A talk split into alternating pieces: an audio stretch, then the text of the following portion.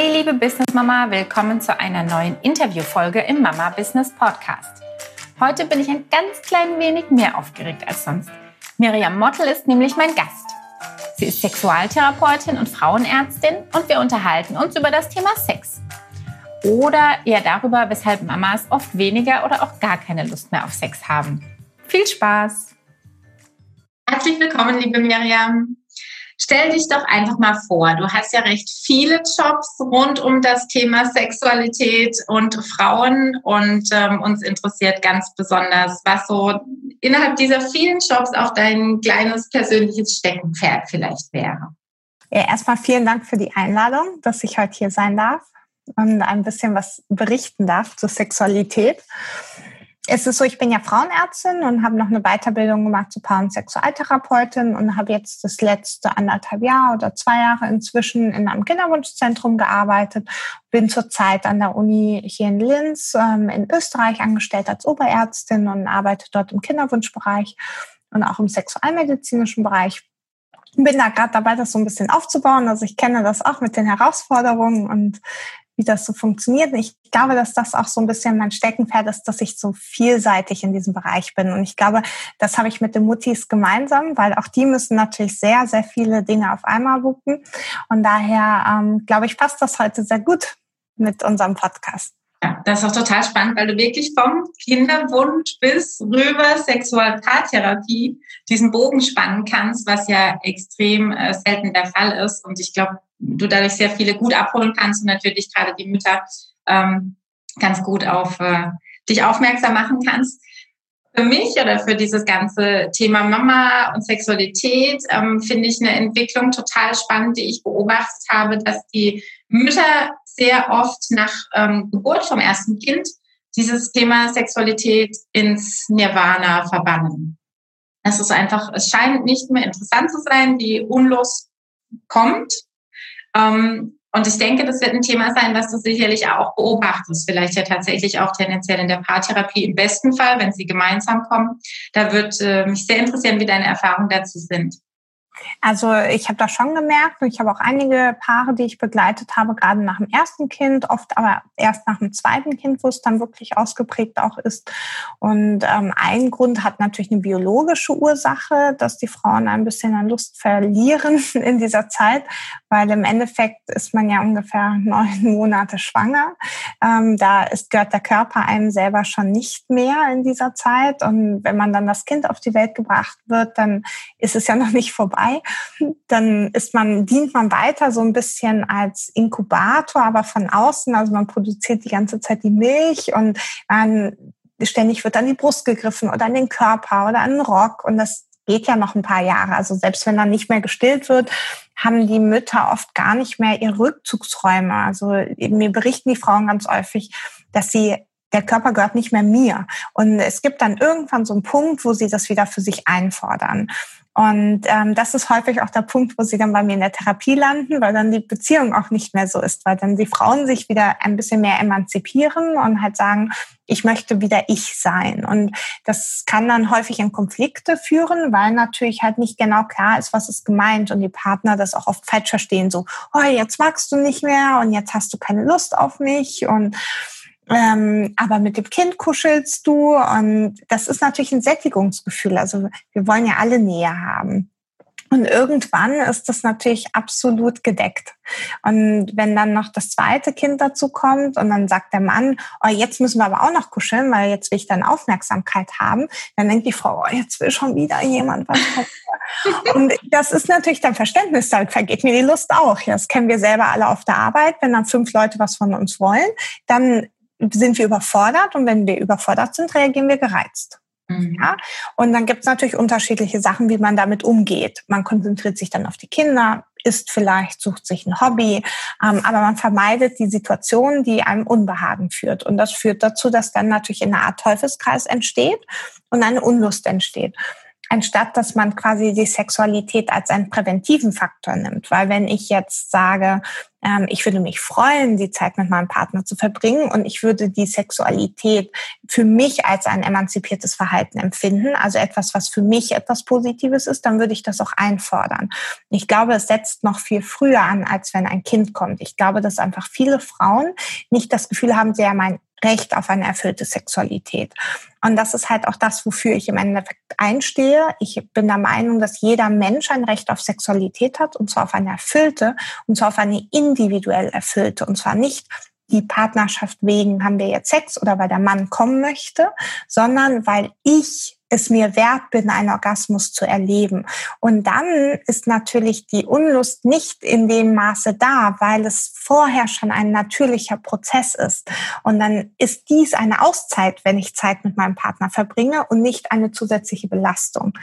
Also ich hoffe, es ist verständlich. Total. Ähm, wie ich das quasi sehe und wo man da ansetzen muss. Und ich glaube, dass es fast schon zu spät ist, wenn das Kind da ist sondern dass wir uns alle fragen sollten, für wen habe ich eigentlich Sex und warum? Und erlaube ich mir, dass es mir Spaß macht. Das ist ein, ein, ein sehr, sehr schöner Ansatz. Ich frage mich auch gerade so ein bisschen, hast du denn das Gefühl, dass es immer eine Verbindung zum Körper als solches hat? Also dass die, die Frauen tatsächlich, die dann Kinder haben, ähm, es auch so ein bisschen ablehnen, weil sie mit ihrem Körper danach weniger zufrieden sind als davor? Das wäre jetzt was, das für mich so aus der Nichtfachbranche schlüssig wäre. Es ist ja generell so, dass Frauen ja eher ein verzerrtes Körperbild von sich haben, was ja nicht unter aufgrund der Medien ist, weil ich meine, das, was wir in den Medien sehen, hat natürlich nichts mit der Realität zu tun.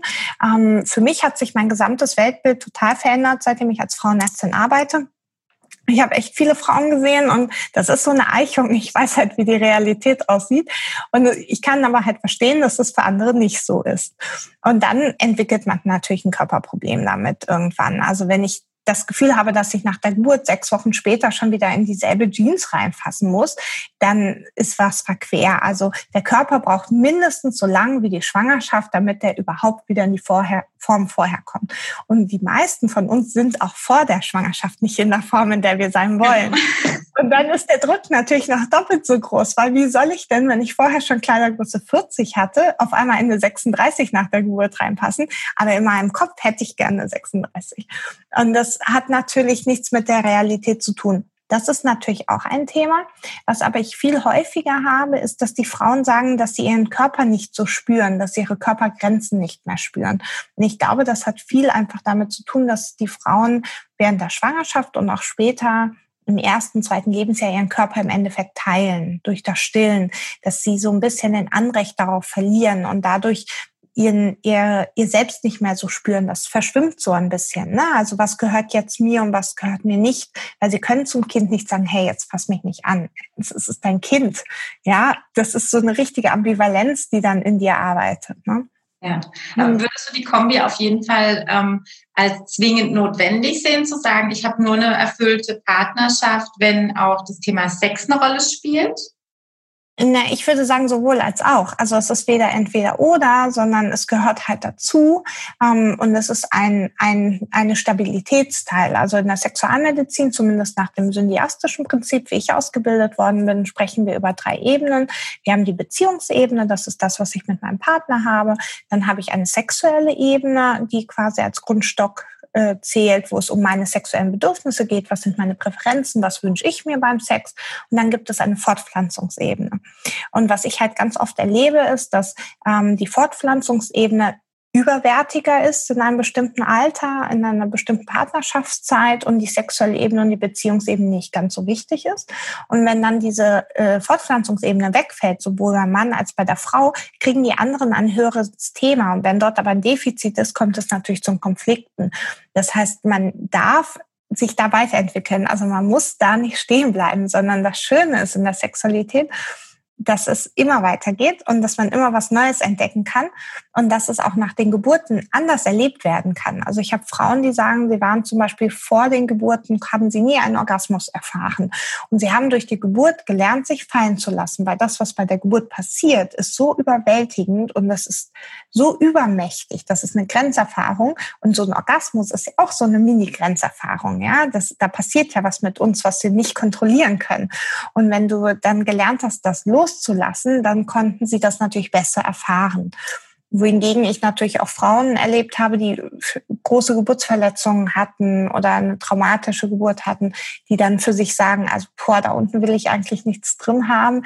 Das gibt's natürlich auch. Und hier ist es dann wichtig, natürlich mit Geduld und viel Feingefühl in der Partnerschaft gemeinsam zu schauen, wie kann vielleicht eine andere Sexualität gelebt werden oder wieder positive ähm, Erfahrungen gesetzt werden.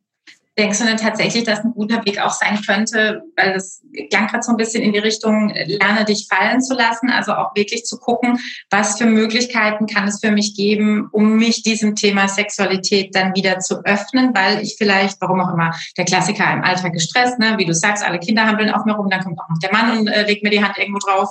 Ähm, und ich brauche für mich aber irgendwo die Lücke, um vielleicht wieder zu lernen, diese mentale Pause in meinem Kopf auch zu bekommen, um mich wieder zu öffnen für die Sexualität? Also ich glaube, dass der Sexualität ein Stabilisator und ein Booster in jeder Menschens Leben sein kann und dass das eine unerschöpfliche Energiequelle ist. Ja, weil wenn ich da eine Erfüllung habe für mich, was passiert eigentlich beim Sex? Beim Sex werden all unsere Grundbedürfnisse befriedigt. Ich fühle mich gesehen von meinem Partner, wenn der Sex gut ist, ja, und er sieht, was ich mache. Ich sehe mich geborgen, ich kriege Nähe, ich ähm, bin befriedigt, also meine, meine Bedürfnisse, meine Sinne sind befriedigt und ich, ich werde, ähm, ich habe ein Urvertrauen, was dabei entsteht, weil nur dann kann ich mich fallen lassen. Also was für eine bessere Stärkung Übungen könnte es geben, um einen Energiebooster zu kriegen? Das hilft kein Spa. Ja, also da kann ich mich noch so mit meinen Mädels. Das erzählst du mal den ganzen Mama. Ja, aber das ist so. Und, aber es muss halt eine für, für sie erfüllte Sexualität sein. Und zwar nicht die pornografische Sexualität oder die Sexualität, ähm, wo es darum geht, sondern es geht, dafür muss halt auch Raum geschaffen werden. Und ich glaube, das ist die höchste Herausforderung, wenn man Kinder hat und berufstätig ist, ist sich Raum zu schaffen. Und deswegen empfehle ich immer allen Paaren, dass sie eine Date Night machen. Und ich meine, das sagt jeder Coach und jeder Therapeut. Aber es ist so, weil wir tragen jeden Furz in unseren Kalender ein. Entschuldigung für die Ausdrücke, ja. Aber ein Abendessen mit dem Partner, dafür können wir uns keine zwei Stunden reservieren. Und es ist halt so, dass Kreativität natürlich immer aus Langweil entsteht. Und so ist es bei der Lust halt auch manchmal. Und dafür muss Raum da sein. Und wenn ich halt keinen Raum dafür schaffe, dass es entsteht, dann passiert es nicht. Und wir Frauen sind ja ein bisschen komplizierter, was die Lust angeht. Deswegen sage ich halt immer, es geht Mutter, Müttern, glaube ich, ganz häufig so, dass sie nicht merken, wenn sie hungrig sind, ähm, weil sie beschäftigt sind. Und so ist es mit der Lust auch. Sie nehmen sie nicht wahr, weil es kein Bewusstsein dafür gibt. Und deswegen sage ich, manchmal darf man sich auch verführen lassen, weil der Hunger kommt beim Essen. Das ist sehr schön. Und ähm, das möchte ich wirklich allen mitgeben, weil wir, wir, kennen das alle. Wir sind dann beschäftigt, wir haben tausend Rollen und wir vergessen diese Rolle auch. Wir sind sexuelle Wesen und wir dürfen Sex haben, auch wenn wir Mütter sind. Und auch wenn wir Karrierefrauen sind. Ja, das schließt es nicht aus. Hm? Denkst du denn, es ist so ein bisschen auch, dass sich die ähm, Sexualität dann verändert nach dem Kind? Also bekommst du auch mit, dass, dass einfach der Sex als solcher vorher anders war und man, wie du auch ein bisschen sagst, Not macht erfinderisch, vielleicht sucht man sich dann mehr Tools und Helferlein, um es äh, schneller zu erledigen, im Positiven, ich weiß nicht. Also es ist so, dass ähm, was ich an Erfahrungen mache, dass wenn der Kinderwunsch abgeschlossen ist, dass dann die Sexualität auf einmal wieder wichtiger wird. Vorher ist die sehr zielorientiert häufig, ähm, wo es nicht unbedingt um Lust, Gewinn geht, sondern um Zeugung eines Kindes. Ich habe jetzt Eisprung, jetzt drei Tage und Schatz, du musst jetzt ran. Also schon wenn ich das erzähle, vergeht mir die Lust. Ich meine, es ist mein tägliches Brot in der Kinderwunschklinik. Und deswegen ist mein Ziel neben der Kinderwunschbetreuung halt immer die Romantik noch zu erhalten bei den Paaren machen. Und äh, ich glaube schon, dass man da natürlich schauen muss. Ich glaube, es ist keine Lösung, wenn man nur Sextoys reinholt, weil dann hat man natürlich das Problem, das geht zwar schnell zum Orgasmus, der ist aber nicht befriedigend, weil die Beziehungskomponente fehlt. Ja, also wir wissen alle, wir können masturbieren, aber das fühlt sich natürlich, ist schön. Man hat einen Orgasmus und es ist total toll, sich zu berühren. Und ich kann jeder Frau empfehlen, wenn sie keine Lust auf ihren Partner hat, dann soll sie sich wenigstens Zeit selber nehmen. Und wenn das in den 20 Minuten in der Badewanne ist, während die Kinder gerade mit der Oma draußen sind. Ja, ähm, was auch immer, einfach, dass sie sich mal wieder spüren, am Körper beruhen. Die müssen keinen Orgasmus erleben, aber einfach nur mal wieder sich Lust zu empfinden ja, mhm. oder eine Erregung zu empfinden. Und wenn man es dann schafft, das wieder auf die partnerschaftliche Ebene zu tun, dann ist es auch entspannter. Kinder sind Stress für die Partnerschaft und Beruf auch und gerade alles beide.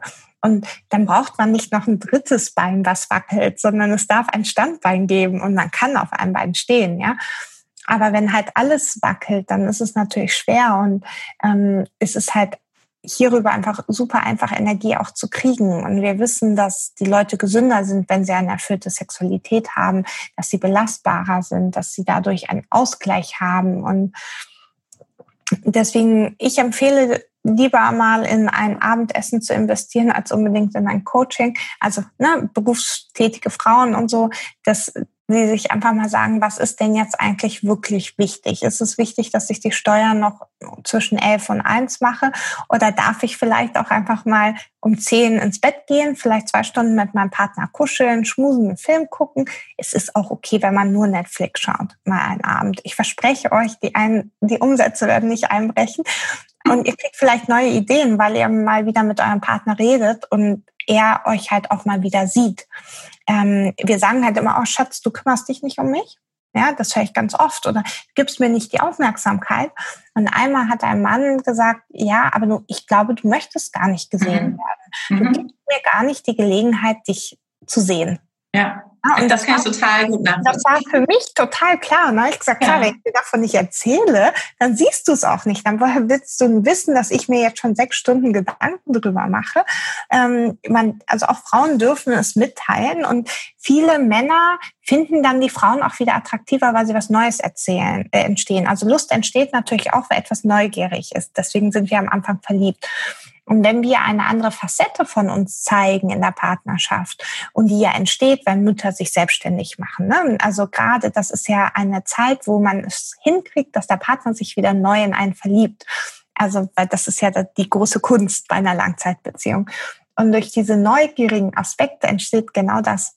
Mhm. Und ähm, dann entsteht auch Lust, weil durch Neugierde entsteht natürlich Lust. Und das ist natürlich etwas, wo ich sage, teilt es eurem Partner mit, holt sie ins Boot.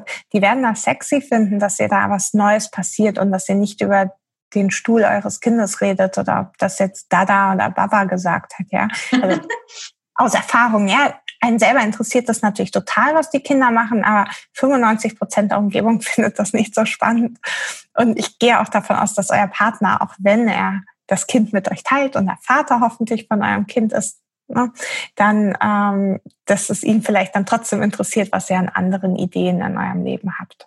Also es, es ist wahrscheinlich in der Sexualität kein bisschen anders wie im Beruf oder im normalen Alltag miteinander es, ist, es geht alles um die Kommunikation. Wenn ich nicht sage, was ich möchte oder was mir fehlt, kann ich auch nicht erwarten, dass es der andere riecht. Aber das ist tatsächlich so ein Frauending. Aber ich muss es spüren, was mir fehlt. Und das ist das, ja, was klar, ich das, genau. Wenn ich 25 Dinge gleichzeitig mache und ich ja. nehme mir nicht die Auszeit, um zu spüren, wie es mir geht, dann kann ich auch nicht kommunizieren, dass ich Lust mhm. habe. Dann spüre ich nicht, dass ich Lust habe, weil es ist keine Prio. Ja, ich sterbe nicht, wenn ich keinen Sex habe. Ja. Ja? Und der Körper weiß das und deswegen stellt er das ein. Ja. ja. Und der merkt auch, wenn ich Stress habe, habe ich keine Lust, weil dann wäre es echt schlecht, wenn ich schwanger werde. Da hat sich die Natur halt was bei gedacht. Und zwar, wenn ich Stress habe, steigt das Prolaktin, das ist das Milchhormon, und das macht, dass mein Zyklus eingestellt wird. Wenn ich keinen Eisprung habe und diese Hormonschwankungen nicht habe, dann habe ich natürlich auch nicht die zyklusabhängigen, lustvolleren Tage. Ja? Und dadurch bin ich dann irgendwann so downreguliert, dass ich natürlich keine Lust habe. Das ist so ja. schön, dass sich alles biologisch erklärt ist. Ja, und das ist halt total ja, das spannend. liegt auch so nah. Und ja. wenn man das mal begriffen hat, dann glaube ich, denkt man sich, okay, da kann ich ja was gegen tun und das könnte so einfach sein und das wäre vielleicht eine halbe Stunde mit meinem Partner spazieren gehen. Ja, und dann kommt vielleicht die Lust von alleine, weil da kein Stress bei ist. Ich meine, wenn euch euer Partner stresst oder eure Partnerin, ja, dann anderes Thema. Genau. Aber ich gehe jetzt mal davon aus, dass ihr alle gerne mit eurem Partner und Partnerin zusammen seid und dann auch gerne Zeit mit dem verbringt oder mit ihr und dass ihr dann halt einfach schaut, was sich dort machen lässt. Ne? Ja, ich denke, es ist, es ist auch kein Trendthema, ich, weil manche sicherlich jetzt auch sagen, ja, heute schlafen ja alle im Familienbett und dann kann das ja auch nicht funktionieren. Ich denke, das hat damit gar nichts zu tun, sondern wirklich der Alltag als solcher. Früher hatten die Leute zehn Kinder und das stimmt in einem Zimmer. Zimmerwohnung und die haben trotzdem Zeit gefunden, um noch weitere Kinder zu zeugen. Oh, also das ist ein hervorragendes Beispiel. so ein bisschen bla bla bla, ja. ja. Also das sind die Ausreden, die man dann sucht. Wenn man möchte, dann geht das. Ja, und wenn man wert ist, für 15 Euro bei Mc's sich zwei Kaffee zu holen, dann kann man sich auch für 15 Euro einen Babysitter holen. Ja, also ich finde, das darf man nicht vergessen. Oder ob ich mir jetzt fünfmal keinen Kaffee to go hole und mir dadurch vielleicht eine Haushälterin hole, die putzt, das ist nämlich auch so ein Thema, ne? Haushalt. Bleibt ja immer an den Frauen hängen.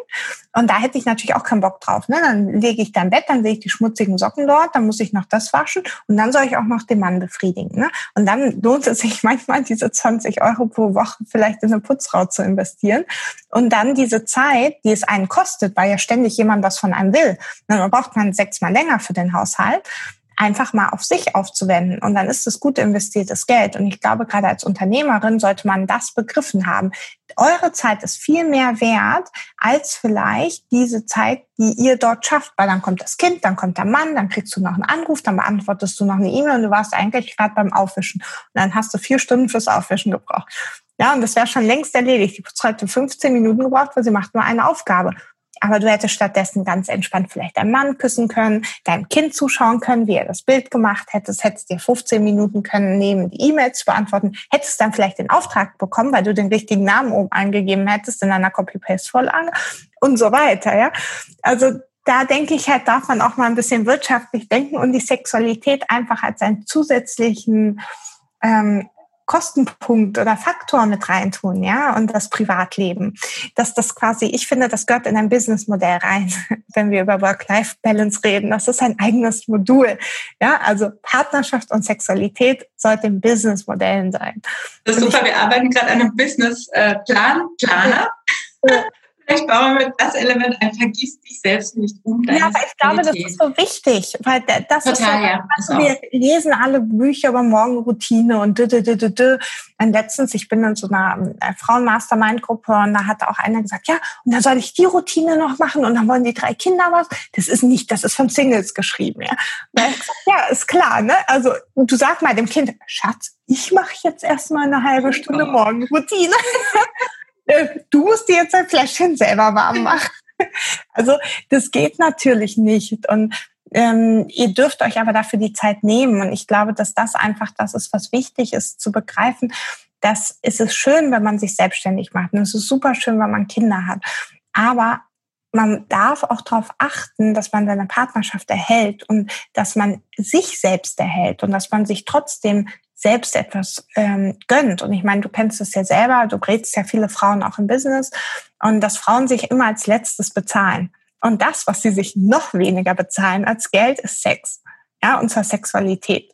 Und das ist halt das, wo ich wirklich sage, habe ich das mich so gefreut, dass du mich einlädst. Und ich dachte, das sind die Frauen, denen ich sagen muss, ihr dürft einen Orgasmus haben und es steht euch zu. Ja, und das ist mindestens genauso viel wert wie der 500. Follower oder der Newsletter oder der erste Umsatz. Ja, das ist halt ein Prio in eurem Das muss irgendwo in diese ganze To-Do-Liste mit genau. rein. Stimmt schon. Das sind die Themen, die hinten ja. überkippen. Komplett, obwohl das wie du sagst, es gibt dir Energie, es gibt dir Power, es muss genauso eigentlich wie Sport oder was auch immer, es muss ein, ein Element sein im Alltag. Und man fühlt sich ja so stark. Also ich finde, wenn du in, in eine schöne Sexualität lebst und wenn du achte mal drauf, wenn du das nächste Mal erfüllten Sex hast, wie du danach rausgehst, du bist den ganzen Tag energiegeladen, weil du dich gesehen gespürt hast, weil du dich wahrgenommen gefühlt hast. Und das ist ja oft das, was uns auch frustriert im Business. Ne? Also das ist ja immer die Grundbedürfnisse. Die Missverständnisse, die entstehen, sind häufig, weil man das Gefühl hat, nicht gesehen zu werden oder dadurch missverstanden wird. Aber beim guten Sex passiert genau das. Es gibt nichts, wo man sich mehr sieht als beim Sex. ja, wenn du mit deinem Partner zusammen bist, bei deiner Partnerin, ne? und, und man sich so einander hingibt. Und das gibt ja so einen Energieboost, das ist ja ungefähr so, wie wenn deine Leistung von deinen Kunden oder äh, von deinem Chef oder wem auch immer gewertschätzt werden, dann fühlst du dich auch gesehen. Und trotzdem ist dieses Intime, wo es nochmal um viel mehr gibt, gibt dir so viel Kraft und so viel Energie. Und man muss gar nicht so oft Sex haben. Ne? Also ich sage jetzt nicht, ihr sollt jeden Abend euch verabreden. Aber ich meine, die meisten haben, also Singles haben übrigens am wenigsten Sex von uns allen. Also die meisten haben in der Partnerschaft Sex. Das ist übrigens ein Trugschluss. Also 95 Prozent, glaube ich, aller Sexualkontakte, wenn ich mich richtig erinnere, entstehen in Partnerschaften und 5 Prozent bei Singles. Also dementsprechend. Analyse vor Tinder oder es Tinder gibt? Nee, nee, das Tinder hat übrigens nichts geändert in der Häufigkeit von Sex. Okay. Weil die Gelegenheiten gab es vorher auch. Dann hast du dich halt in der Disco getroffen oder, oder, oder. Ähm, das ist nicht so. Die Leute haben jetzt nicht mehr oder nicht weniger Sex mhm. ähm, als früher. Das ist ein absoluter Trugschluss. Ich würde sogar sagen, dass Tinder Sex verhindert. Weil, wenn jemand mal Tinder benutzt hat, dann weiß, er muss erstmal jemanden matchen. Dann muss man sich schreiben. Dann muss dieses Geschreibe auch noch irgendwie erträglich sein. Und dann hat das schon so viel Zeit gekostet. In der Zeit hättest du schon zwei Dates haben können, ja. Also in der Realität, ne, in der Disco. Und der hätte sogar noch Spaß gehabt. Und dann triffst du dich mit dem und dann ist der irgendwie 1,50 anstatt von 1,80, ja, oder irgendwas anderes, weil es ist ja nicht echt. Du hast es noch nicht mal geeicht und dann hast du wieder zwei Stunden deines Lebens äh, verplempert. Es hat nichts gebracht. Ja, und du hast immer noch keinen Sex, wenn du aber in der Disco jemanden kennenlernst, da weißt du, was du kriegst. und dann kannst du dann genau. What you get. Ja, und so ist es ja. Ne? Also ich glaube, dass Tinder weder schadisch noch verbessert, aber es ist halt einfach, glaube ich, ein großer Zeitfresser. Ähm, ich kenne super viele Tinder-Babys und auch die geheiratet haben drüber. Und ich finde, es ist eine gute Plattform, gerade für berufstätige Leute, wenn sie sich nochmal neu orientieren wollen. Ich persönlich nutze es gerne als Reiseführer, wenn ich in Urlaub gehe. Ähm, gebe das auch ein dann, dass ich Leute suche, dann matche ich Frauen und Männer und habe darüber wirklich tolle Leute schon kennengelernt. Und ich kenne viele, die in Partnerschaften sind, die das so nutzen. Mhm. Ja, die geben auch hin, ich reise mit meinem Freund oder mit meiner Freundin und suche Reiseführer oder nette Gelegenheit und dann sind das so. Und das ist super lustig. Ja, ich habe das in Israel gemacht und ich habe so tolle Leute kennengelernt. Es war so lustig.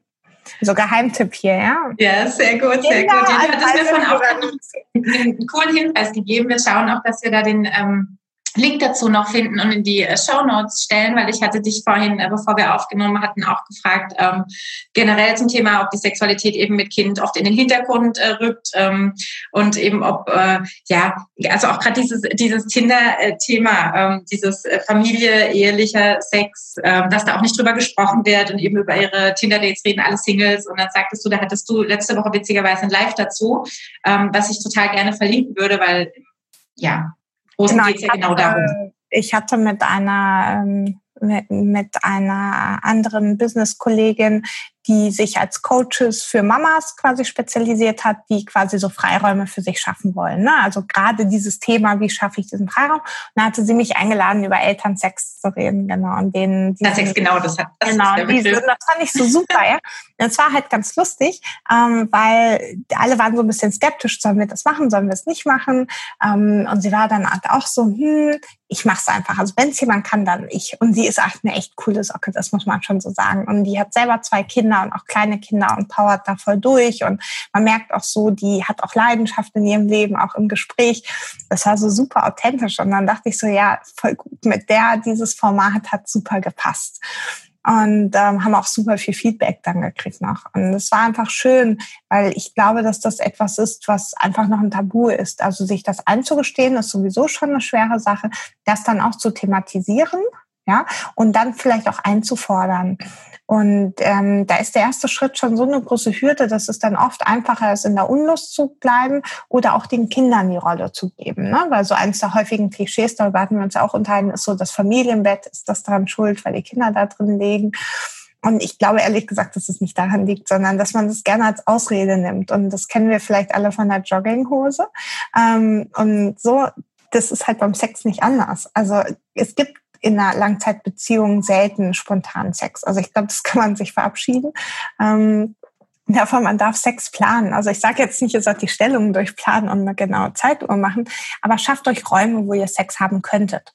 Und wenn nicht, wenn ihr keinen Sex habt mit eurem Partner oder mit euch selber, dass ihr dort diese Erholungspausen habt, wo es um euch geht, um euren Körper, um eure Bedürfnisse. Und wenn es nur zwei Stunden schlafen ist und kuscheln mit dem Partner, weil man das Kind mal abgegeben hat, ist vollkommen okay. Ja, und man darf auch mal beim Sex einschlafen. Also das habe ich, wurde mir auch schon dann bin ich einfach eingeschlafen. Ich war so müde. Und dann habe ich gesagt, naja, du hast das Leben. Du ist halt, also, ich meine, der Körper ist halt auch nur Der holt sich irgendwann. Genau, und er holt sich, was er will. Und ich meine, wer, welche Mutter ist noch nicht beim Stillen eingeschlafen mit dem Kind gemeinsam? Und Männer schlafen auch mal beim Sex ein. Ja, die schlafen ja manchmal ein, bevor man selber fertig ist, weil sie dann zu Ende waren. Also da dürft ihr euch bitte auch nicht schlecht fühlen, wenn ihr als Frau irgendwie da mal an ihre Grenzen kommt. Ne? Total. Und ihr seht ich bin sehr schambefreit, was diese Themen angeht. Ich hoffe, dass wir unsere Zuhörer hier nicht verschrecken. Mit Überhaupt nicht. Ich finde das, ich plädiere ja auch sehr dafür, einfach Dinge offen anzusprechen und äh, nicht unter den Teppich fallen zu lassen. Und das ist genau wie du sagst und gerade eben als Eltern oder in einer langen Beziehung rückt es in der Priorität so weit zurück, dass ich ähm, finde, wir sollten lauter fordern, dass es wieder an äh, eine der ersten Stellen treten darf. Deswegen ja, vielen, vielen Dank, Miriam, für deine offenen Worte. Finde ich sehr schön. Wir haben uns ja schon mal vorher unterhalten. Super klasse. Und danke für deine Zeit und ähm, ja, auf hoffentlich bald. Mir fallen bestimmt noch ganz viele Themen ein, die äh, zu dir und äh, deiner Aufgabe passen. Jederzeit gerne. Also ich freue mich, wenn ich nur eine Frau oder einen Mann erreichen kann, der jetzt eine erfülltere Sexualität hat. Weil ich glaube einfach, dass mit so ganz kleinen Schritten, die bei uns selber beginnen, so viel bewirkt werden kann und dass das so wichtig auch ist, dass wir das weitergeben an die Generationen, weil da einfach so viel Druck da ist, der auch durch diese Schnelllebigkeit kommt, dass wir uns diesen Druck nicht in unserer Sexualität haben reinreden lassen dürfen oder auch in unsere Körperlichkeit. Ja. Super, schönes Schlusswort. Ich danke dir. Dankeschön.